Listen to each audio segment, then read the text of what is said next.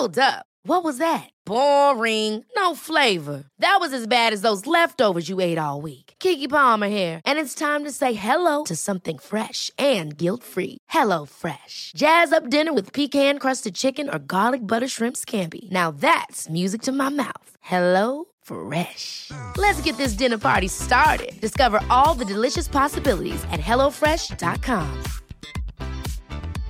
I'm Sandra, and I'm just the professional your small business was looking for. But you didn't hire me because you didn't use LinkedIn jobs. LinkedIn has professionals you can't find anywhere else, including those who aren't actively looking for a new job but might be open to the perfect role, like me.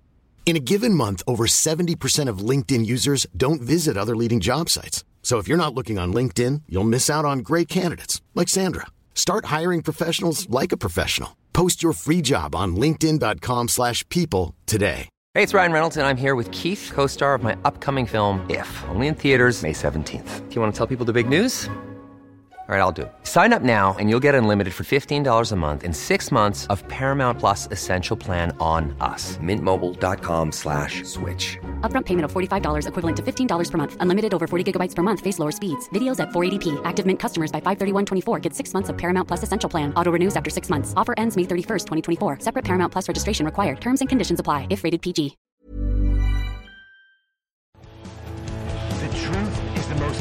Most story that maps onto reality, and that's why the central narrative is falling apart. Right now in the United States, people should not be walking around with We masks. must see the central narrative for the fiction that it is.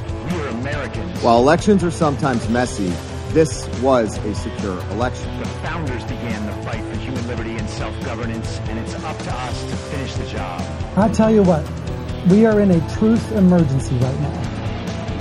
This is the end game.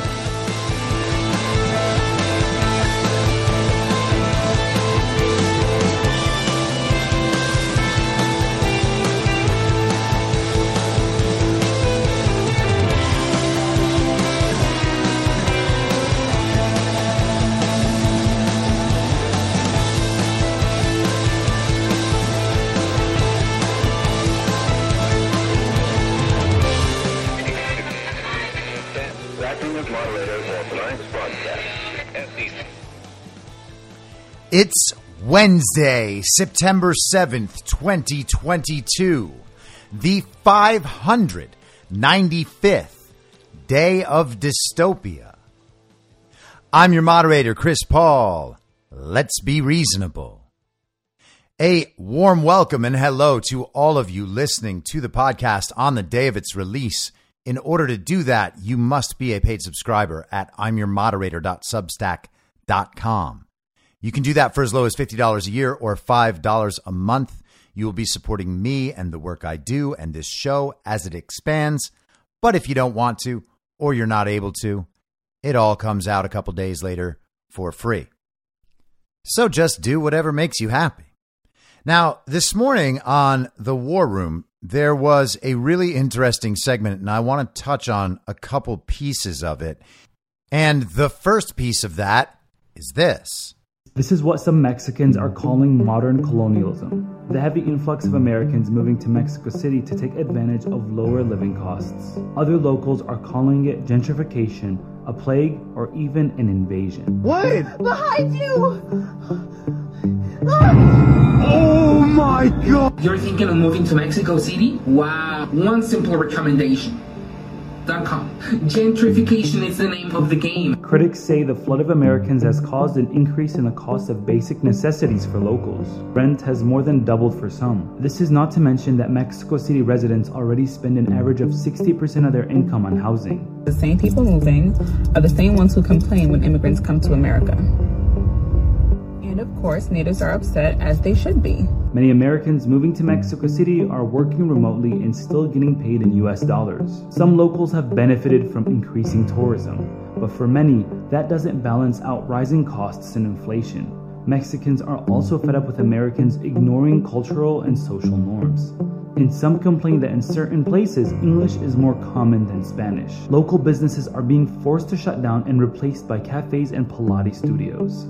People who live in Mexico City and people who work in Mexico City, including myself, we want to get a place, but it's really difficult because the prices are so high, and even with a good salary, it's very difficult you're still bragging about how cheap it is and how it's not even like a quarter of your rent in LA and it's messed up, right?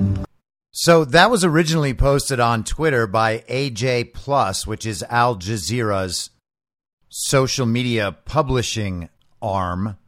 Their Twitter bio reads AJ Plus is a unique digital news and storytelling project promoting human rights and equality holding power to account and amplifying the voices of the powerless. And one would have to imagine that that is what they are attempting to do here. They are relaying the problem of white Americans moving to Mexico City to have a more affordable lifestyle in a place that I guess they must enjoy. And of course, the shift to work from home and remote work that was taken up by a certain segment of the population during the COVID pandemic enables a certain type of worker to work from anywhere. And so sometimes they choose other countries. And as one might expect for any place other than the United States of America, when a bunch of foreigners move into a city and begin to transform that city into what they like, disrespecting the customs of the city or of the culture in general, speaking their own language rather than the native language of the people who occupy that city, changing the city's economy, making the place less affordable for the people who actually occupied that city, people who are citizens of the country that city is in you can expect that the natives might be a little upset about that. And it turns out that Mexicans are upset about that. And of course, AJ Plus is all about human rights. And so they understand this as a crucial issue. The last thing you want is white Americans going to another place and making that place more like white America. And as long as we're talking about white Americans, it's not racist. It's not racist for the girl making the joke in the TikTok video, which I know you can't see, but you heard at the beginning when they were pretending to be scared. It was a girl at a restaurant turning around and seeing white Americans behind her and being like, oh no. And it actually says white Americans on her TikTok. That's what's printed out. That's what's written onto the video as the caption. But it's not racist because only white Americans can be racist. Ah, some white Europeans can be racist too. But Ukrainians can't, especially when they're in the middle of an ethnic civil war. But again, we don't talk about that. It is rather confusing that they use the same term for white Americans modernizing and quote unquote taking over urban environments in the United States. They're using that same term for white Americans, supposedly, doing the same thing in Mexico City. And I'm talking, of course, about gentrification. And if you were to strip that word of its cultural connotations within the woke dialogue in America, the definition, according to Merriam Webster, and I understand, Merriam Webster switches the definitions of words all the time, including the word definition. But they write a process in which a poor area, as of a city, experiences an influx of middle class or wealthy people who renovate and rebuild homes and businesses, and which often results in an increase in property values and the displacement of earlier, usually poorer residents. And it's okay to have mixed feelings on gentrification because it is a complicated subject. On one hand, the residents of those neighborhoods, if they are poorer, if they are of minority ethnicities, as they are when this is described in America, but clearly not when it's in Mexico. Their economic lives may substantially improve if they own their home because the housing values are driven up and maybe they've been in their home for decades and they are able to get more than they could have ever imagined their home would be worth and they go start a different life somewhere else or maybe they just stay and allow the community to change around them and allow their property values to continue to rise. That's the sort of decisions they make on their own. I remember a conversation a few years ago when I was in Los Angeles with an Uber driver who was driving me around and he was telling me about how hard he works. He's on the road for 14 hours a day or so, works his ass off. But the house that he owns was worth about $800,000. And he had never expected it to ever be that high. It was his parents' house before it was his. And he has this great asset and he's just kind of determining what to do with it. But he has that there and he lives on what he makes driving and he seemed to really enjoy his job. Very nice guy. On the other hand, if you don't own your home or you don't own the land that your business is on, rent prices might go out of control and force you to leave that neighborhood and maybe end up living far away from the place that you've worked for years or decades or whatever. But either way, the feel of the community, the culture in that community is destined to change once that process begins. Now, there might not be any way to prevent that process. And the truth is that the people who talk about how bad that process is have no interest in preventing it. They actually do want to force people out of those urban environments because they believe that the property is so valuable to them and they're going to use it so much better than these poor people who currently live there. And as rent prices are exploding around the entire country, and investment groups like BlackRock and Vanguard are buying up real estate all across the country, you can see all of this as part of a larger plan. The idea that gentrification is automatically racist makes no sense. It's not something that white people do. It's something that urban money does. This is one of the obvious hypocrisies of global progressivism. They pretend that all of this stuff is bad and they don't like it, they don't support it. They are good, affluent white people who are constantly looking out for the good of poor black and brown people. But also, they continue to vote for the policies and politicians that make more of this because they want progress, they want modernization, and they want urbanization.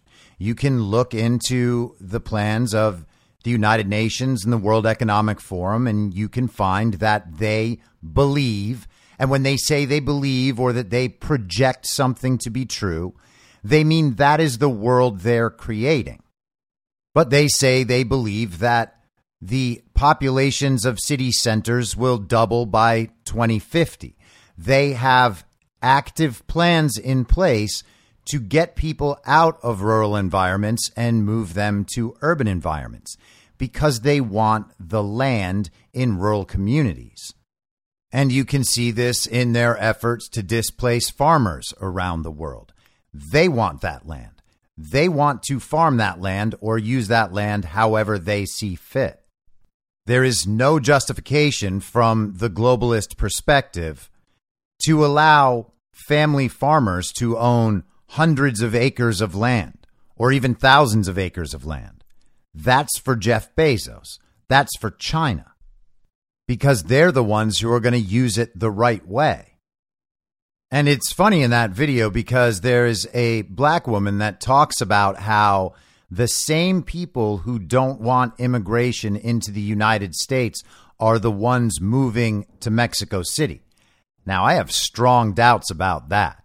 People who are opposed to immigration in the United States for a wide range of reasons, none of which are the hatred of brown people, are not generally the people who will move to a foreign country, choose a sprawling metropolis like Mexico City, and then begin setting up cafes and Pilates studios. No one wants them anywhere, and I understand that. But it's not extremist MAGA Republicans who are fleeing the country and trying to make the place they land become more like America. It doesn't even make sense. And it doesn't even make sense for all the young progressives doing that, except nothing they do makes sense and nothing they do has to make sense.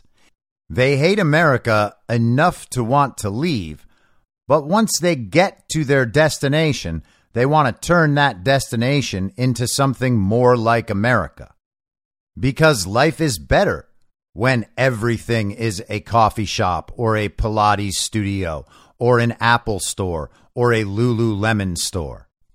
But to pretend that this is just some problem of white Americans going to other countries is totally disingenuous. This is part of a global plan to modernize and urbanize societies. And you can see this happening in American cities all over the place. Obviously, most of my experience is in Los Angeles, and you can see all of this taking effect in Los Angeles. You can see this happening in cities all around the country they will begin eliminating parking spaces, saying that they need more trees in the city. So they will build out the sidewalks and plant trees in them. And all of a sudden, you can't drive downtown anymore without paying an arm and a leg to park. And then they go further. They take the remaining parking spaces and begin setting up electric car charging stations at those spaces and reserving them for electric cars or Maybe you remember when they tried those Citi Bike programs and they had the Citi Bike racks out there.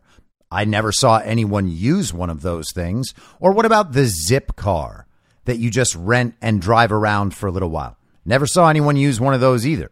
But there are places you can't park because they need them for the zip cars. I was back in Los Angeles a couple of weeks ago and I met a bar owner friend of mine at a building that used to contain a club that I opened with a friend of mine back in 2010, I think. And next to that club, there was a parking lot, and that parking lot could fit maybe 200 cars. During the day, they would have monthly renters who would rent those parking spots, come in and park during the day, go to their jobs, and then they would take those cars and go home. And then at night, that parking lot would be used for people that wanted to come and go out to clubs or restaurants or to see a show or whatever. And they would pay $10 or $15 or $20 to park in those spots. Well, that parking lot is all gone. And in its place is a what looks like a four story building currently being built that stretches throughout that entire parking lot. The parking lot basically encompassed two lots so the building spans across that city block from one street to the next. And now there's no place for those 200 cars that would have parked there. And if you repeat this enough times, people will simply stop driving their cars to these downtown areas. And over the last eight or nine years, almost all of the car traffic at night has been replaced with Uber traffic in terms of that part of Hollywood. People will just call an Uber so that they can go out rather than taking their car. Now, that makes it more expensive to go out, which means people will go out less and stay home more. And that will eventually harm all of the businesses that depend on people being around at night to patronize them. And as gas prices rise, something that is controllable by the people in power, the Uber prices rise. It makes it even more unlikely that people are going to spend their money and go out, especially when the price of everything else is rising as well, which further harms all of those businesses. I said after getting back from LA a couple of weeks ago on this show that it was really strange and disturbing to drive down Melrose Avenue in the early evening, 8:30 or 9 at night and just see no lights on anywhere. Just shops closed, shutters down, no foot traffic anywhere. And so all of these businesses that used to depend on car traffic and foot traffic, people happily coming into Hollywood to spend their evenings, that stuff goes away. And with it, the businesses. And the prices of Ubers keep rising. And then we decide we're going to switch to electric cars. But of course, they can't keep the lights on in California, so how are you going to power the electric cars? And of course, in Los Angeles, public transportation is not really an option for most things. And it's certainly not a good option for just about anything. And so, through that subtle shift in culture that happens over the course of maybe 10 years, you're able to effectively change what people are able to do and how they're able to interact with their cities. And of course, they know that some segment of the population is going to decide that having a car is no longer necessary or worth it, and they'll get rid of their car. And then they become mostly immobile. And what happens if their job in their local community goes away? Well, now it's too far to go to get to work, so you have to find another job or you have to move. And slowly but surely, they change the entire culture of a city and make it more like what they want it to be in the future. And the whole time they call it progress. They say it's going to help with climate change and pollution. They pretend it's going to help with crime and various other things. This is going to make it the perfect city of the future, just not for anyone who lives there. These plans are not a product of white Americans or even white American progressives, although they do certainly support these programs while saying they don't. It's a product of the globalization and the plans of the global communists at the World Economic Forum or the UN. All of them have these urbanization plans. They have plans for what the cities of the future will be. And as always, you can see these plans for yourself. They're not hiding them. They're not bashful about what they want to do. You can go to unhabitat.org slash WCR and see their World Cities report. Envisaging the Future of Cities. And I will share with you the introduction. World Cities Report 2022 Envisaging the Future of Cities seeks to provide greater clarity and insights into the future of cities based on existing trends, challenges, and opportunities, as well as disruptive conditions, including the valuable lessons from the COVID 19 pandemic, and suggest ways that cities can be better prepared to address a wide range of shocks and transition to sustainable urban futures. The report proposes a state of informed preparedness that provides us with the opportunity to anticipate change, correct the course of action, and become more knowledgeable of the different scenarios or possibilities that the future of cities offers.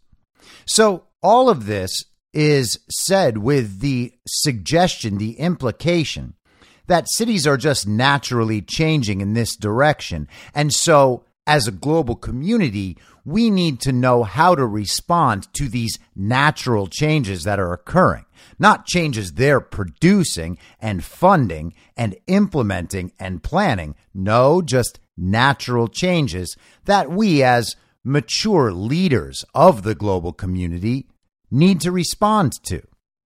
And more of that in just a second. But AJ Plus, Al Jazeera's little social media arm, who cares so much about human rights, has no problem whatsoever in publishing a blatantly racist little report about the invasion, the plague of white Americans moving into Mexico City. Now, it is not okay to call millions and millions of immigrants from 150 countries around the world flooding into the United States illegally an invasion. You're not allowed to say that, saying that is racist. And you definitely can't call it a slave trade, even though all of those people are being brought here with a well funded program participated in by the global communists and the leaders of the countries involved under the global communist order in coordination with Mexican drug cartels. You can't call it a slave trade no matter what, because we are told those people are simply fleeing climate change.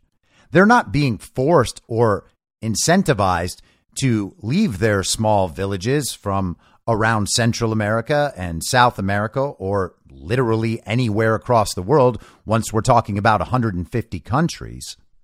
You can't call it a slave trade even though women and children are raped, even though tons and tons, literally tons, of illegal drugs are being pushed through that border human trafficking, child trafficking, child sex trafficking.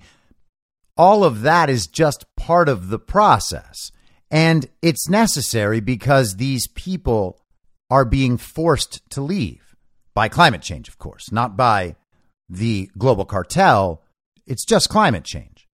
The UN reports actually call it forced migration, which is definitely not a slave trade because, again, they're being forced by climate change, not the global order and the cartels that they work with and fund. It's climate change. So you can't call it any of that when it's happening on America's border. But if you go the opposite direction, if Americans leave America because of economic conditions, if they become themselves economic migrants or simply people who are looking for what they deem to be a better life somewhere else, that's an invasion. That's a plague. The last thing any of these countries need or want is white Americans.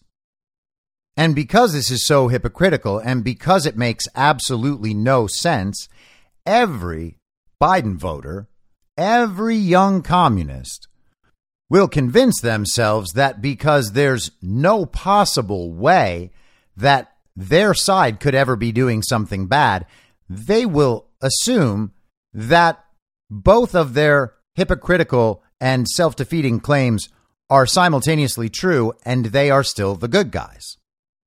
It is, on one hand, racist to point out the problems of illegal immigration if you are in the United States, but on the other hand, it is racist not to point out the immigration going other places from the United States.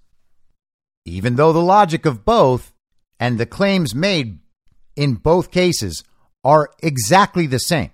Now, I should be clear I don't have any problem with the citizens of Mexico and the people of Mexico City being upset about the fact that their city, their community is being transformed and being set up to be more comfortable for foreigners who don't respect their culture, don't speak their language, and in every sense want to take over the culture of the area and replace that area's culture with their own. Everyone everywhere is more than welcome to prefer the culture they're accustomed to, their own customs, their own language. That is totally natural. And if they want to make their communities or their country, their culture more of a melting pot like America brags about being, good for them. That is totally up to them as well. But they shouldn't have to like it. And it turns out they don't have to like it because they're not Americans.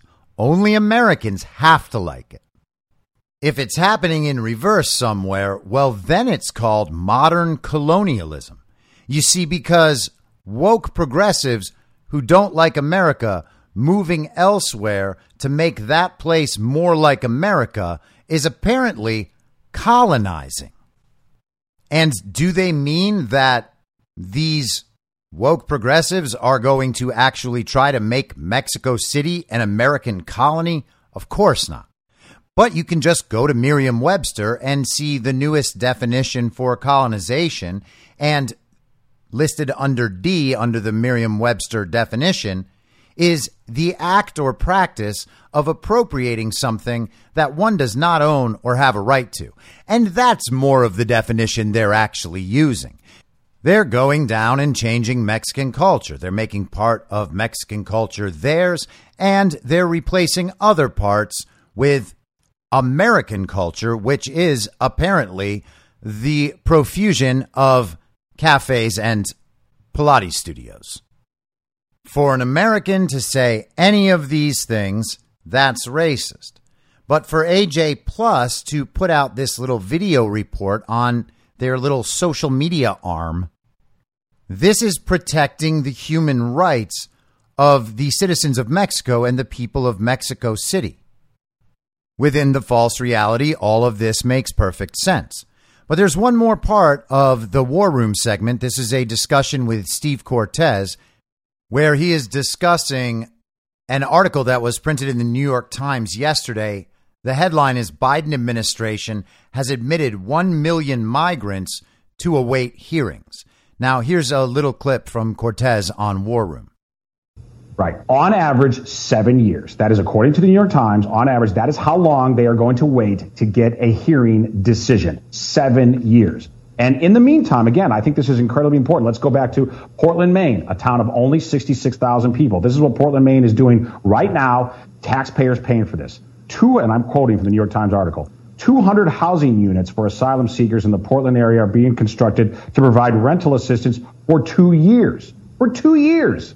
Not for Americans, not for working class Americans who are having a hard time because of the Biden recession and the Biden inflation explosion. No, for foreign nationals who come from, by the way, 150 countries in total. Steve, there are not 150 countries in the world that are oppressive to their own citizens. That just does not exist. That alone uh, reveals the scam that is at work here. So let's get a little more of that article. This is from the New York Times. Though Maine has only seen a small portion of the asylum seekers who have crossed the border, what its nonprofits and state and local government agencies are doing to help them is likely unmatched anywhere in the country. More than 700 families seeking asylum have come to the Portland area since January 2021. 700 families, most of whom fled the Democratic Republic of Congo or Angola. What? Southern Maine has welcomed them with months of free housing and other assistance, filling a void left by a federal system that lets them stay in the country temporarily, but provides neither financial help nor swift permission to work. Can you imagine how cruel our federal government is to bring in all of these illegal immigrants and then not give them financial help or swift permission to work? Thank goodness that responsible Democrat run cities around the country, and I'm sure some GOP establishment run cities around the country, are able to step in and fill that void and make up for the needs of these poor asylum families. Most of the families at the hotel in South Portland will be able to stay for a year, receiving assistance for housing, food, medical care, and their immigration cases from case managers and volunteers. Portland has used state funds and federal emergency shelter dollars to help cover costs. From January 2021 through this June, the, city spent $40 million on asylum seekers. Officials describe it as both a humanitarian gesture and a down payment on the future of the state which has the oldest and one of the whitest populations in the country, and employers who are often desperate to fill jobs. Wait a second. So, Portland, Portland, Maine, has one of the oldest and whitest populations in the country. Well, what is the problem with it being white? It's not allowed to be white? Does Portland, Maine have some policy that prohibits black and brown, or maybe yellow. Oh, wait, we can't call Asians yellow. We can just call black people black and Hispanic people or others brown. Can't call Asians yellow, though. Got to remember that. Sorry. But are we supposed to pretend that they have some policy that doesn't allow people from non white ethnicities to live in Portland, Maine? That's definitely not the case. So, why is it a problem that Portland, Maine is white? Do they need to be balanced out with foreign asylum seekers? Is that really where we are? We need to correct a racial imbalance in an American city by bringing in foreigners of minority ethnicities? That's the goal. Balance out the racial ratio. There's a quota. Who decided that? When was that decided? An explicitly racist policy. And we're all supposed to applaud because in the false reality, that's progress. Now, they may well have one of the oldest populations, but I would imagine that is just a marginal difference. Either way, the implication here is that this aging population is no longer able to be productive in Portland, Maine. They're not giving out enough, they're not supplying enough productivity for the community to use. So they need to be replaced in one way or another with more productive workers. And because the population's too white, hopefully these more productive workers will be black and brown. In the false reality, it's not racist. It makes sense. It's just smart planning. You have to replace the old white population with a younger ethnic minority population. But that's not replacement theory. And the New York Times didn't just admit that because talking about replacement theory is obviously racist, and I would never do that. And neither would the New York Times, even though they just did. In 2019, the last time there was a spike in irregular migration, more than 300 families, also largely from Angola and the Democratic Republic of Congo, came to southern Maine.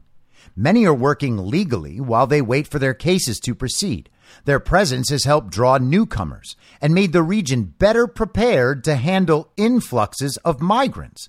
You see, as you bring in more migrants, your community becomes better prepared to handle influxes of more migrants. The solution to being unable to deal with migrants is bring in more migrants. It makes sense in the false reality. Last year, about 400 asylum seeking students joined South Portland schools and were bused from the hotels. Dozens more are expected to register over the next month.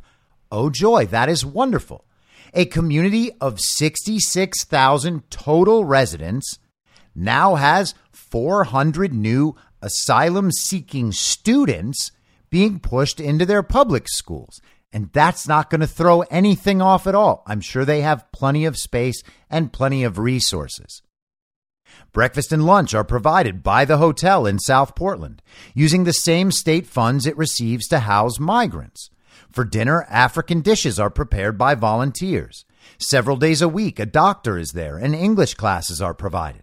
Legal clinics are offered at the hotel and transportation is arranged to and from immigration court in Boston so charitable.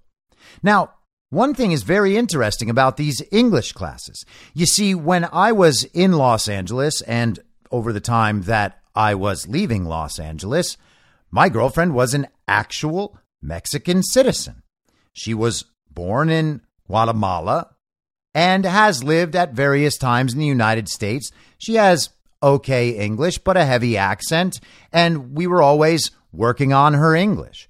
She was also taking English classes. And in those English classes that are recommended by the immigration resources of various cities around the country, she would often have English words used in phrases that reflected a certain political ideology. It was just taken as common knowledge in her Spanish to English classes that Donald Trump was racist and that America was racist about immigrants. These were common themes in her classes. And this is just how these classes go.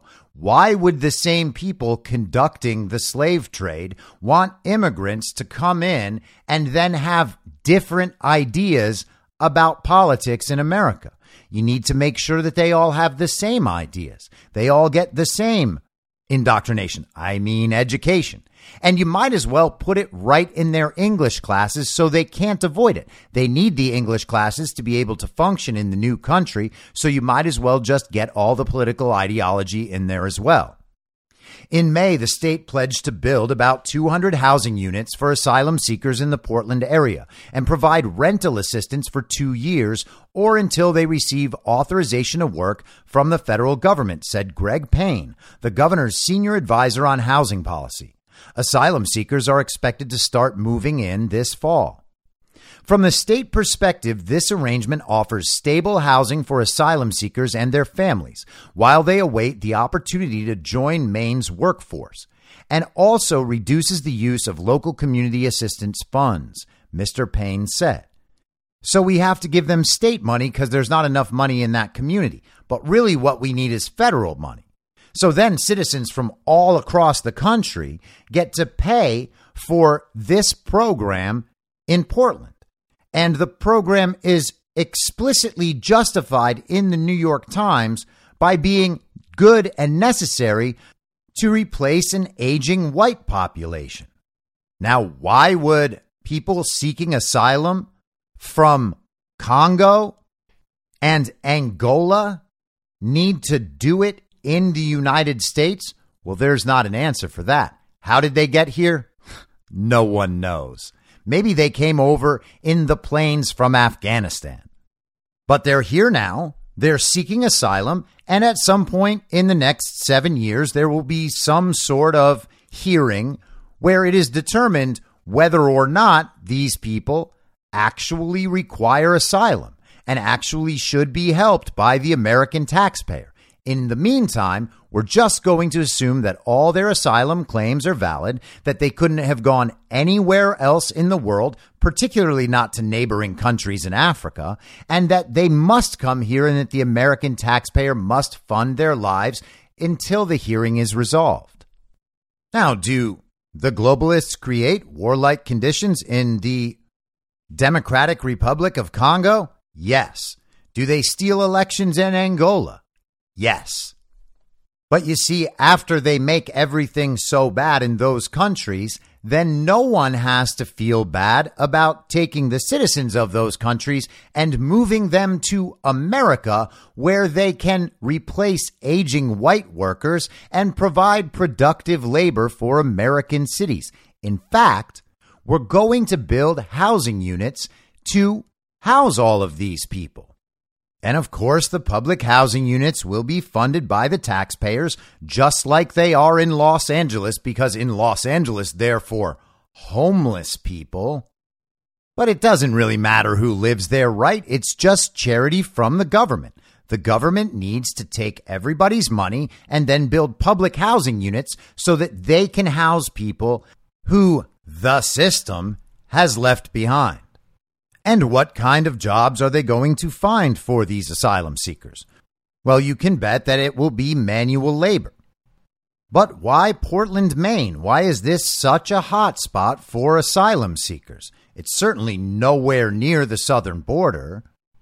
But it's a port city, which makes it a very valuable place. And in very valuable places, you might have certain corporate or global interests wanting to take part in the value of that place. And sure enough, the World Economic Forum has a Portland, Maine Global Shapers Hub.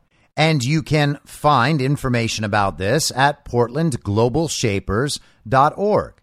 The World Economic Forum has a global shapers hub in 481 different locations around the world, and you can see if your city is on the list. What is the Portland Global Shapers Hub?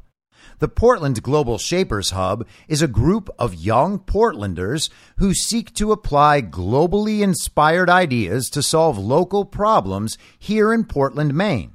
The hub is part of the Global Shapers community an initiative of the World Economic Forum that's committed to improving the state of the world through public private cooperation while remaining independent and not tied to special interests. You got that? The World Economic Forum itself is not a special interest because they're making everything better, and special interest denotes someone that's making everything worse. They're focused on community engagement, creating dialogue, and finding solutions. What are their latest projects, you might ask? Each year in our annual retreats, we identify the most pressing issues facing our community, from civic engagement to the cost of living. Then we brainstorm new initiatives to help solve these problems. Maine Girls Innovate. Oh, a women forward issue. Portland Participates. Portland Participates is an initiative that seeks to improve the participatory process with an innovative platform that connects residents to elected government officials and cultivates participation for a shared vision. So they're infiltrating the government. They have a program called Hi Neighbor. Hi Neighbor is an initiative to overcome bias and community segregation in order to create happier, better connected, and more resilient neighborhoods.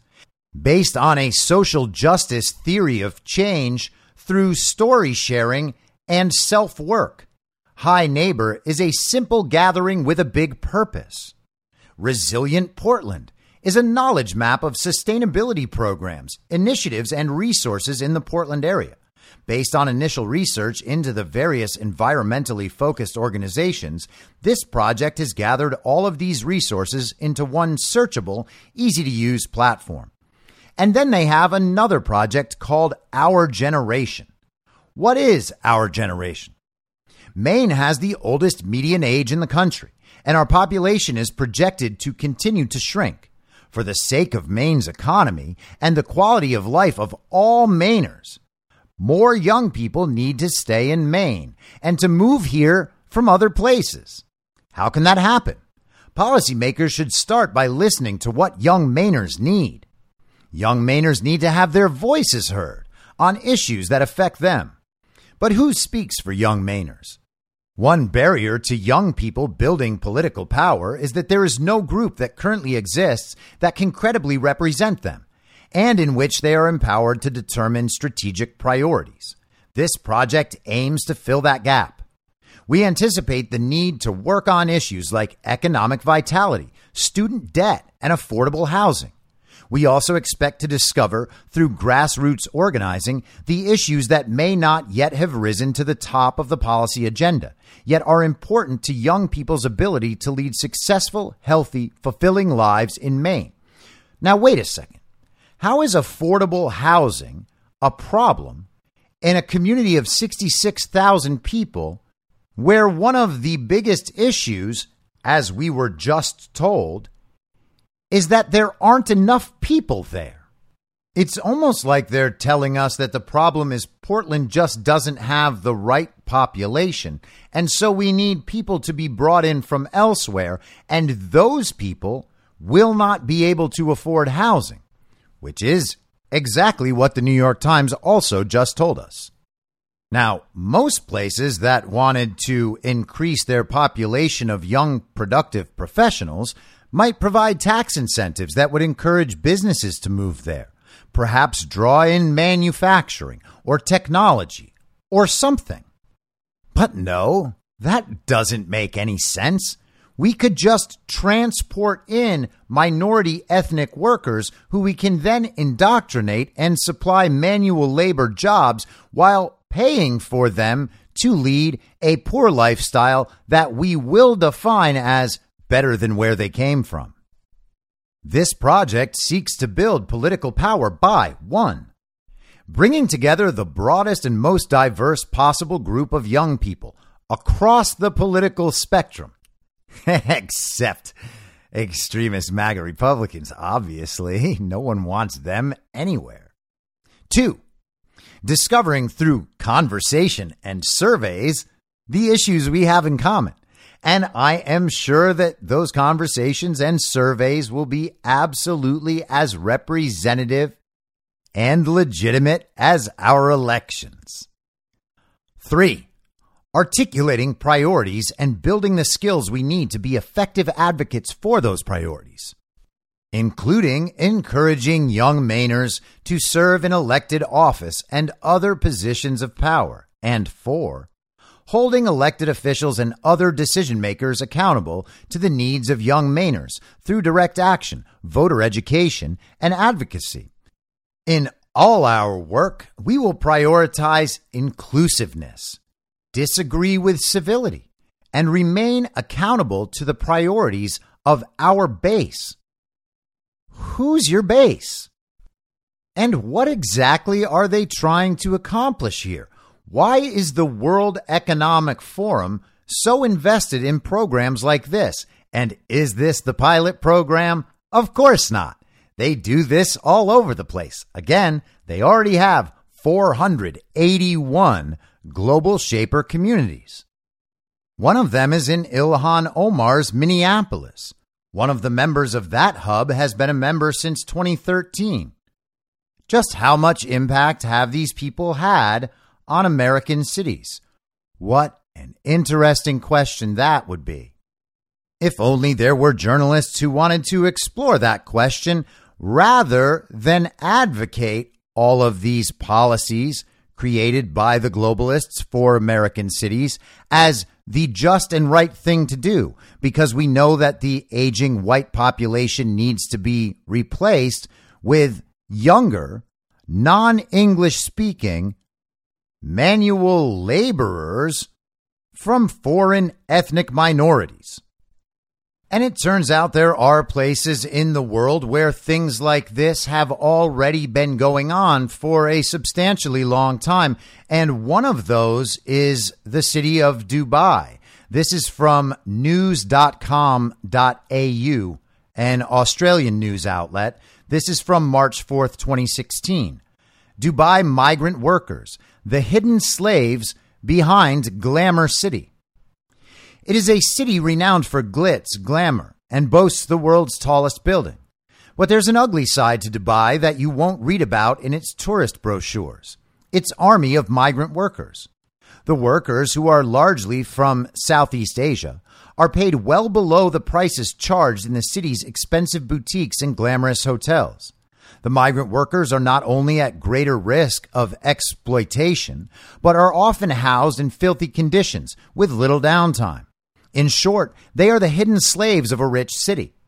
According to Human Rights Watch, foreigners make up 88.5% of United Arab Emirates citizens, with low paid migrant workers being, quote, subjected to abuses that amount to forced labor.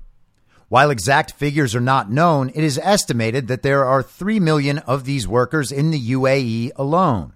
In its World Report 2016, Human Rights Watch said domestic workers were particularly vulnerable to abuse as they don't have the minimal protection afforded by UAE labor law. Domestic workers. That basically means housekeepers or something similar.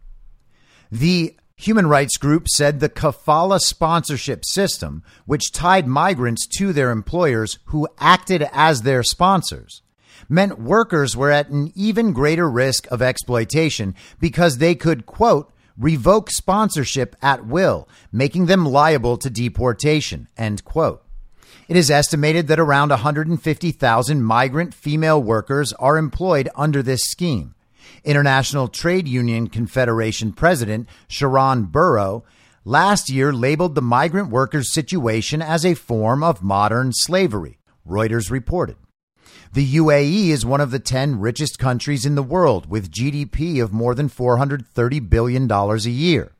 However, Human Rights Watch found that part of that wealth was funded by contract workers from some of the world's poorest countries, including Indonesia, India, Philippines, Bangladesh, Sri Lanka, and Nepal. In 2012, BBC reporter Ben Anderson traveled to Dubai to film a documentary which detailed the plight of foreign workers. In a three month investigation, Anderson interviewed workers and witnessed the shocking conditions the men were exposed to. He also found the men had been approached by agents in their villages in Bangladesh, telling the men they will be paid $580 a month. But in reality, they are paid half that, with the agents taking a $4,000 cut in the process. Anderson also found the men were then in debt and too poor to return home, with many working 12 hour shifts six days a week. The shocking conditions were further highlighted last March when hundreds of migrant workers staged a protest over pay. Public protests are banned in the UAE, but angry workers defied the law to demand their fair pay, for their work on the 202 HA Fountain Views development site in central Dubai, the BBC reported. One worker told the broadcaster he was paid a monthly salary of just $170, well below what was promised to him. It's strange that they didn't note that these migrants must have been fleeing terrible conditions in their home countries or perhaps climate change.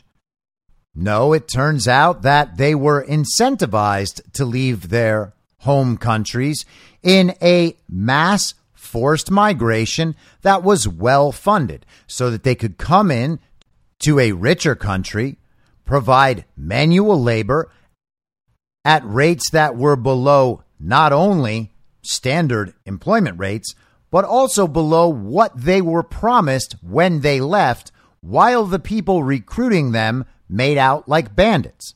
If they're getting paid $170 a month as their salary, that's about $2,000 for a year's work, six days a week, 12 hours a day. The agents who recruited them make twice that just for getting them on the plane. But it's not a slave trade, you see. It's definitely not a slave trade. And nothing like that is happening in America, even though it's reported and obvious in America. But you see, you can't talk about it in America because if you talk about it in America, that's racist. And just making sure that you really understand this, if you don't talk about it anywhere else other than America, that is also racist. And hey, if you're having a hard time, if you were put out of work by something the government did in response to a pandemic they created, all you need to do is go become a citizen of the Democratic Republic of Congo or Angola or maybe someplace in Southeast Asia and then allow yourself to be recruited into the slave trade where you will then be brought back to America and have everything paid for. And that, my friends, is how you trick the tricksters. Now, because I didn't do much news yesterday or even on Friday's episode, aside from talking about Biden's new Nazi regime, I do want to hit a couple other topics before I go. And first, I want to update on the lawsuit that Missouri Attorney General Eric Schmitt and Louisiana Attorney Jeff Landry have filed. Talked a bit about that last week. This is a press release from Eric Schmitt's office yesterday. Court orders federal government to produce records from top White House HHS officials in Missouri AG's lawsuit. Missouri Attorney General Eric Schmitt announced today that in his lawsuit against top ranking Biden administration officials for allegedly colluding to suppress freedom of speech, the United States District Court for the Western District of Louisiana granted Missouri and Louisiana's request to compel the federal government to produce records from top ranking White House and HHS officials. This ruling specifically allows the attorneys general to collect the communications between key White House and Department of Health and senior services officials like Dr. Anthony Fauci and White House Press Secretary Karine Jean Pierre and Twitter, Meta, and others. Up until this point, the Department of Justice has refused to cooperate with our requests for discovery from top officials in the Biden administration under the guise of executive privilege. Today, the court entered an order that requires the federal government turn over the records we've long requested, said Attorney General Schmitt. The American people deserve answers on how the federal government has colluded with social media companies to censor free speech on these major platforms. We will continue to fight to uncover more of this vast censorship enterprise. The original lawsuit was filed by Missouri Attorney General Eric Schmitt and Louisiana Attorney General Jeff Landry on May 5, 2022. Missouri and Louisiana filed a motion for expedited preliminary injunction related discovery on June 17, 2022, and that motion was granted on July 12th, clearing the way for Missouri and Louisiana to gather discovery and documents from Biden administration officials and social media companies. The attorneys general filed a joint statement on discovery disputes, asking the federal court to compel the Department of Justice to turn over communications between high ranking Biden administration officials from the White House, HHS, and other major social media companies.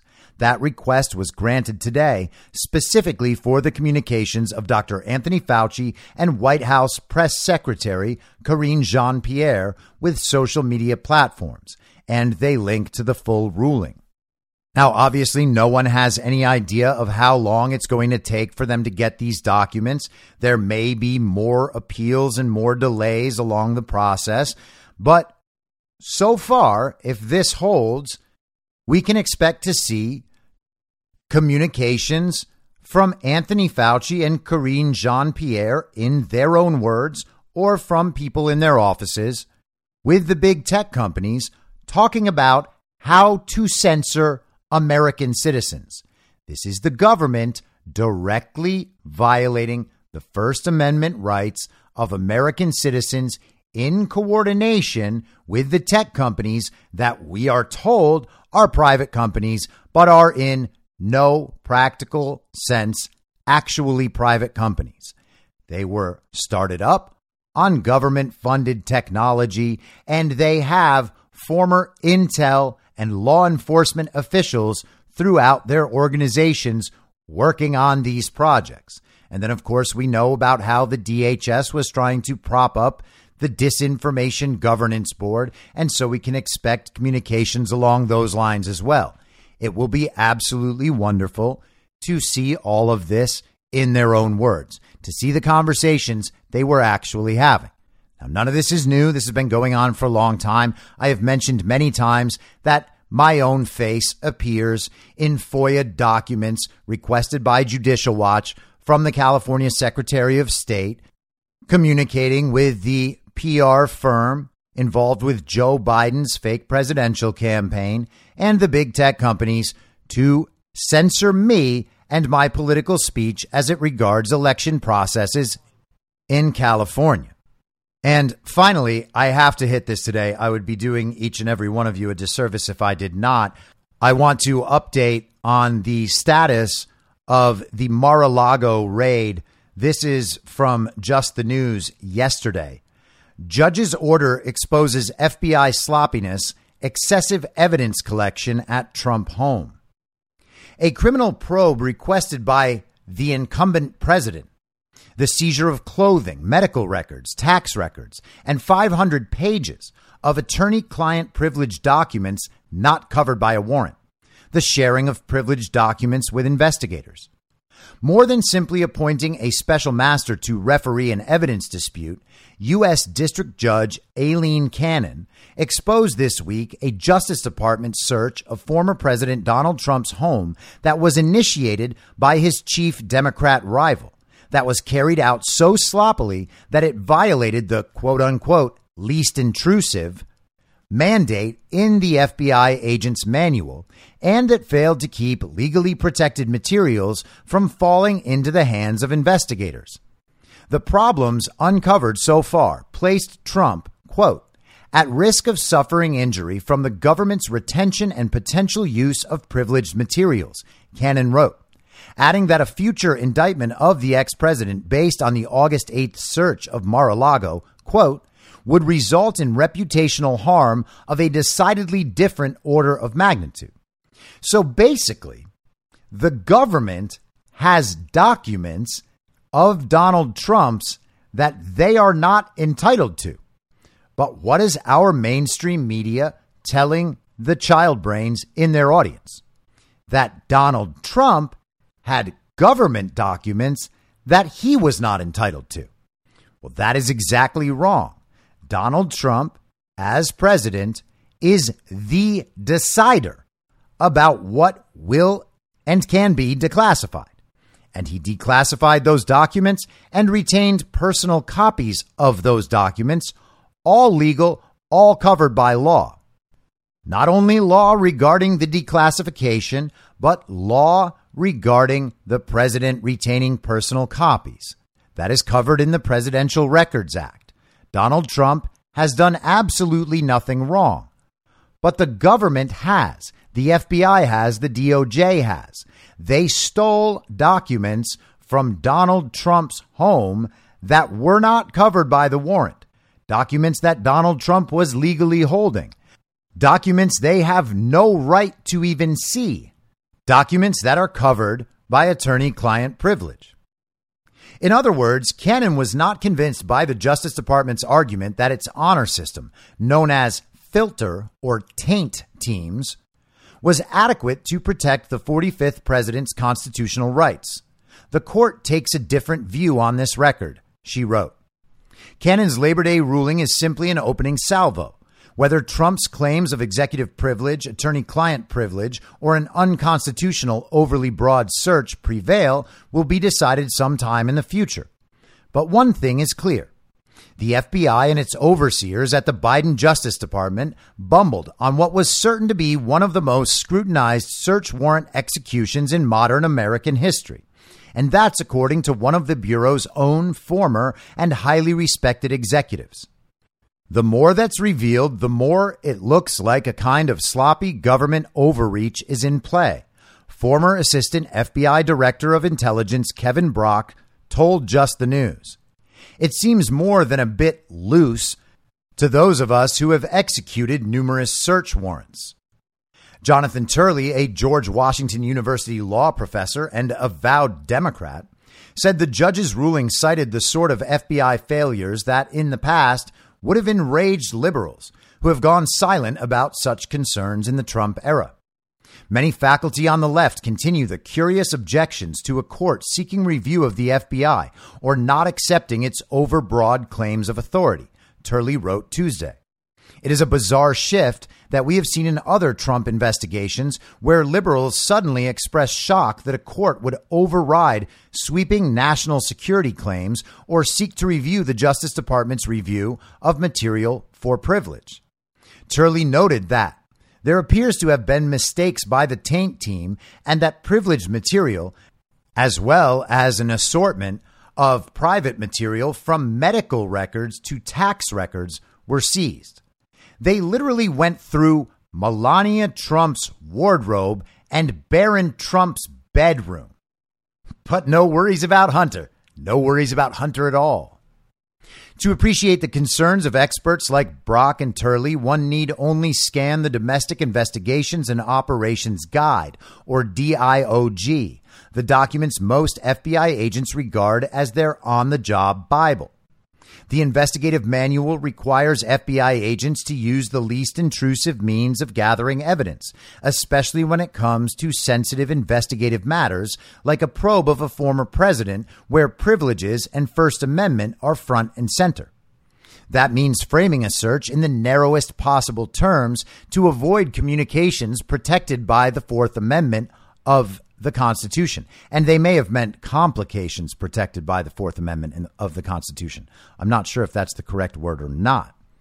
Rigorous obedience to constitutional principles ensures that individually and institutionally, our adherence to constitutional guarantees is more important than the outcome of any single interview, search for evidence, or investigation, the manual states but they overrode all of that and have communicated that directly to the public. They have told the public over and over again that there were national security concerns, perhaps involving something nuclear. Maybe nuclear codes. Maybe Donald Trump was giving nuclear codes to the Russians. That's what's been implied for the last nearly month now. Tomorrow it'll be a month since they raided Mar a Lago. And there is still no indication of anything Trump has actually done wrong or anything in those documents that would have justified any of this. It's also worth noting that Donald Trump and his attorneys were working on these records request issues for months with all necessary parties. It is also true that at the time of the raid, the fake president had already been in office for 18 months and there was no raid. It is also true that they applied for the warrant. The warrant was signed for by a judge that hates Donald Trump and has a record online of hating Donald Trump. And the warrant for the search was still not executed for another three days. Merrick Garland has said himself that he deliberated for weeks about whether or not this was the right path forward. So, whatever was going on, there didn't seem to be an immediate national security concern in any way related to these documents. So, every time they say that, remember, they are lying. But Cannon's ruling exposed significant failures of the FBI agents at Mar a Lago to adhere to strict rules governing collection of evidence. For instance, more than 500 pages of documents protected by attorney client privilege were collected, along with personal, medical, and tax records, and even an article of clothing. Oh, I hope it's Monica's blue dress. Such overcollection, Brock told the Just the News Not Noise television show, is completely uncharacteristic for FBI agents who are trained to avoid such mistakes, suggesting the former president got worse treatment than a drug dealer or gang member. I don't care if it was a drug trafficker or a child exploiter or whatever. You go into a home, you set up a system where those things that you seize are assiduously documented, said Brock, who oversaw numerous search warrants in his three decade FBI career. They're given a specific tracking number, barcodes, if you will, and each piece is gone through meticulously before you leave the premises to make sure that it's within the scope of the document. The fact that did not happen raises the danger that the judge may eventually throw out the entire search, both because it was overly broad to begin with and then over collected evidence outside the scope authorized by the magistrate, Brock said. So it's possible that we might get a legal ruling on all of this that invalidates the entire raid, the entire search and seizure. And it will be amazing to see how the media covers that because they are already losing their minds about the fact that a special master was recommended in the first place. If I'm a prosecutor, I am concerned going forward that this search warrant could be suppressed for those types of reasons, and they would lose access to anything that was collected throughout the search as a fruit of the poisonous tree, he said. The judge also revealed that the DOJ's taint or filter teams failed to keep two pieces of protected, privileged documents from reaching frontline investigators. And even after the mistake was discovered, no efforts were made to wall off the evidence, she added. Will that stuff be leaked? You gotta assume it will be. Perhaps most concerning, the filter review team's report does not indicate that any steps were taken after these instances of exposure to wall off the two tainted members of the investigation team, she wrote. Cannon also acknowledged one other fact, citing government documents she saw that troubled experts across the board. The criminal probe began with the National Archives, quote, providing the FBI access to the records in question as requested by the incumbent president. In other words, as Just the News reported last week, Biden gave an instruction that was the ignition for a criminal probe of his rival. And while this is something that virtually everyone has simply assumed as true, it is also something that the fake administration has explicitly denied. Karine Jean Pierre, when questions are asked about this raid, will refuse to answer them, direct questions to the Department of Justice, and say that the Department of Justice is completely independent. There is no way that the White House would ever get involved with Department of Justice issues, even though the Department of Justice is part of the executive branch. And it will obviously shock you to learn that Karine Jean Pierre has lied again. Representative Austin Scott of Georgia said the judge's revelation about Biden smacks of hypocrisy for Democrats after all their efforts to suggest Trump meddled with DOJ or Ukraine investigations when he was president. And he added, it raises questions about Biden's denials of any involvement in the probe. All of the things that they accuse President Trump of doing, they're actually doing, Scott told Just the News. I mean, the hypocrisy of it just knows no bounds. If the judge is saying this stuff, then Biden has obviously been lying. That's the bottom line. Brock said the judge's acknowledgement of Biden's role in prompting the start of the FBI probe will only add to public concern. That's a major escalation, obviously, he said. It jumped out to me as well. It said at the request of the incumbent president. Now, that's not going to calm anybody's concerns that there weren't political motivations lurking behind all of these actions. And yes, unless the incumbent president they're referring to is Donald J. Trump, this is going to be pretty problematic for the fake president, who we could refer to as F POTUS, but then that would make the reading of these very documents very confusing because F POTUS is Trump. And so, of course, we will see how this progresses. But it's awfully interesting to note that once again, all of this makes complete and total sense. It is totally justifiable within the false reality. It's just a problem in the empirical and observable reality where some people actually do have to abide by the law. But the good thing is that the villagers will never get upset about this because, of course, they'll never know about this. Inside the village, this story about the special master being assigned is just proof of how much worse the monsters are than you could have ever imagined. Donald Trump is so powerful that even as a former president, his sway over everything in the world is just so great that judges will do whatever he says. So, all of this is actually proof that the system is lined up against Democrats and against the fake administration. Their very precious raid is now under attack. And the only people who could ever attack their raid are the monsters. All of this only makes sense in one direction. If you try it in the other direction, you're racist. I'll be back tomorrow at the same reasonable time on the same reasonable podcast network. I don't have a network. Masks and lockdowns don't work. They lied to you about a pandemic.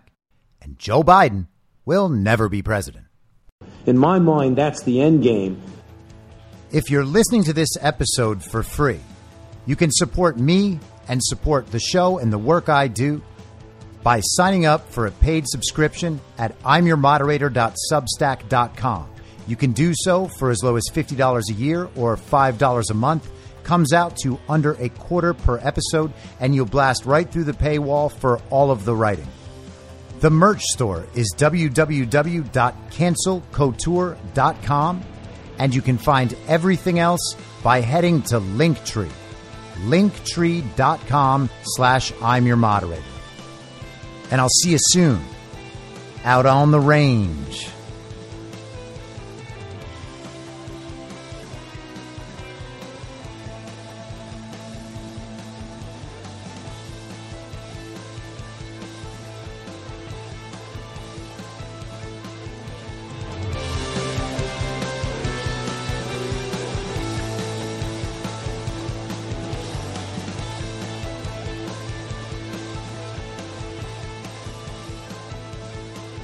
It's high noon.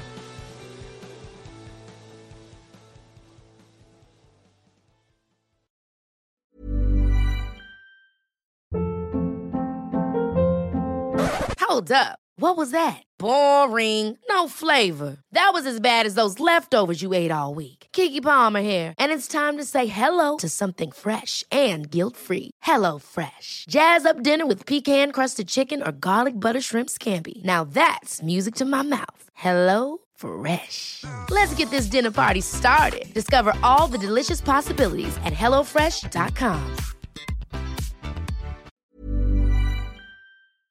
In my mind, that's the end game. Thanks for listening. If you'd like to follow what I'm reading and thinking throughout the day, you can do that by downloading the Telegram Messenger app and going to t.me slash I'm your moderator. On social media, you can follow me on Truth Social, Gettr, and Gab at I'm your moderator. I also have channels on Rumble and BitChute. If you'd like to follow the writing, you can find me at imyourmoderator.substack.com. The merch site is cancelcouture.com or go direct shop.spreadshirt.com slash cancel dash couture. If you'd like to support the podcast financially, the best place to do that is Ko-Fi. Go to ko-fi.com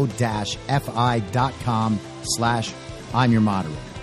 And all of these details will appear in the show notes with each episode. I'll see you soon down on the range.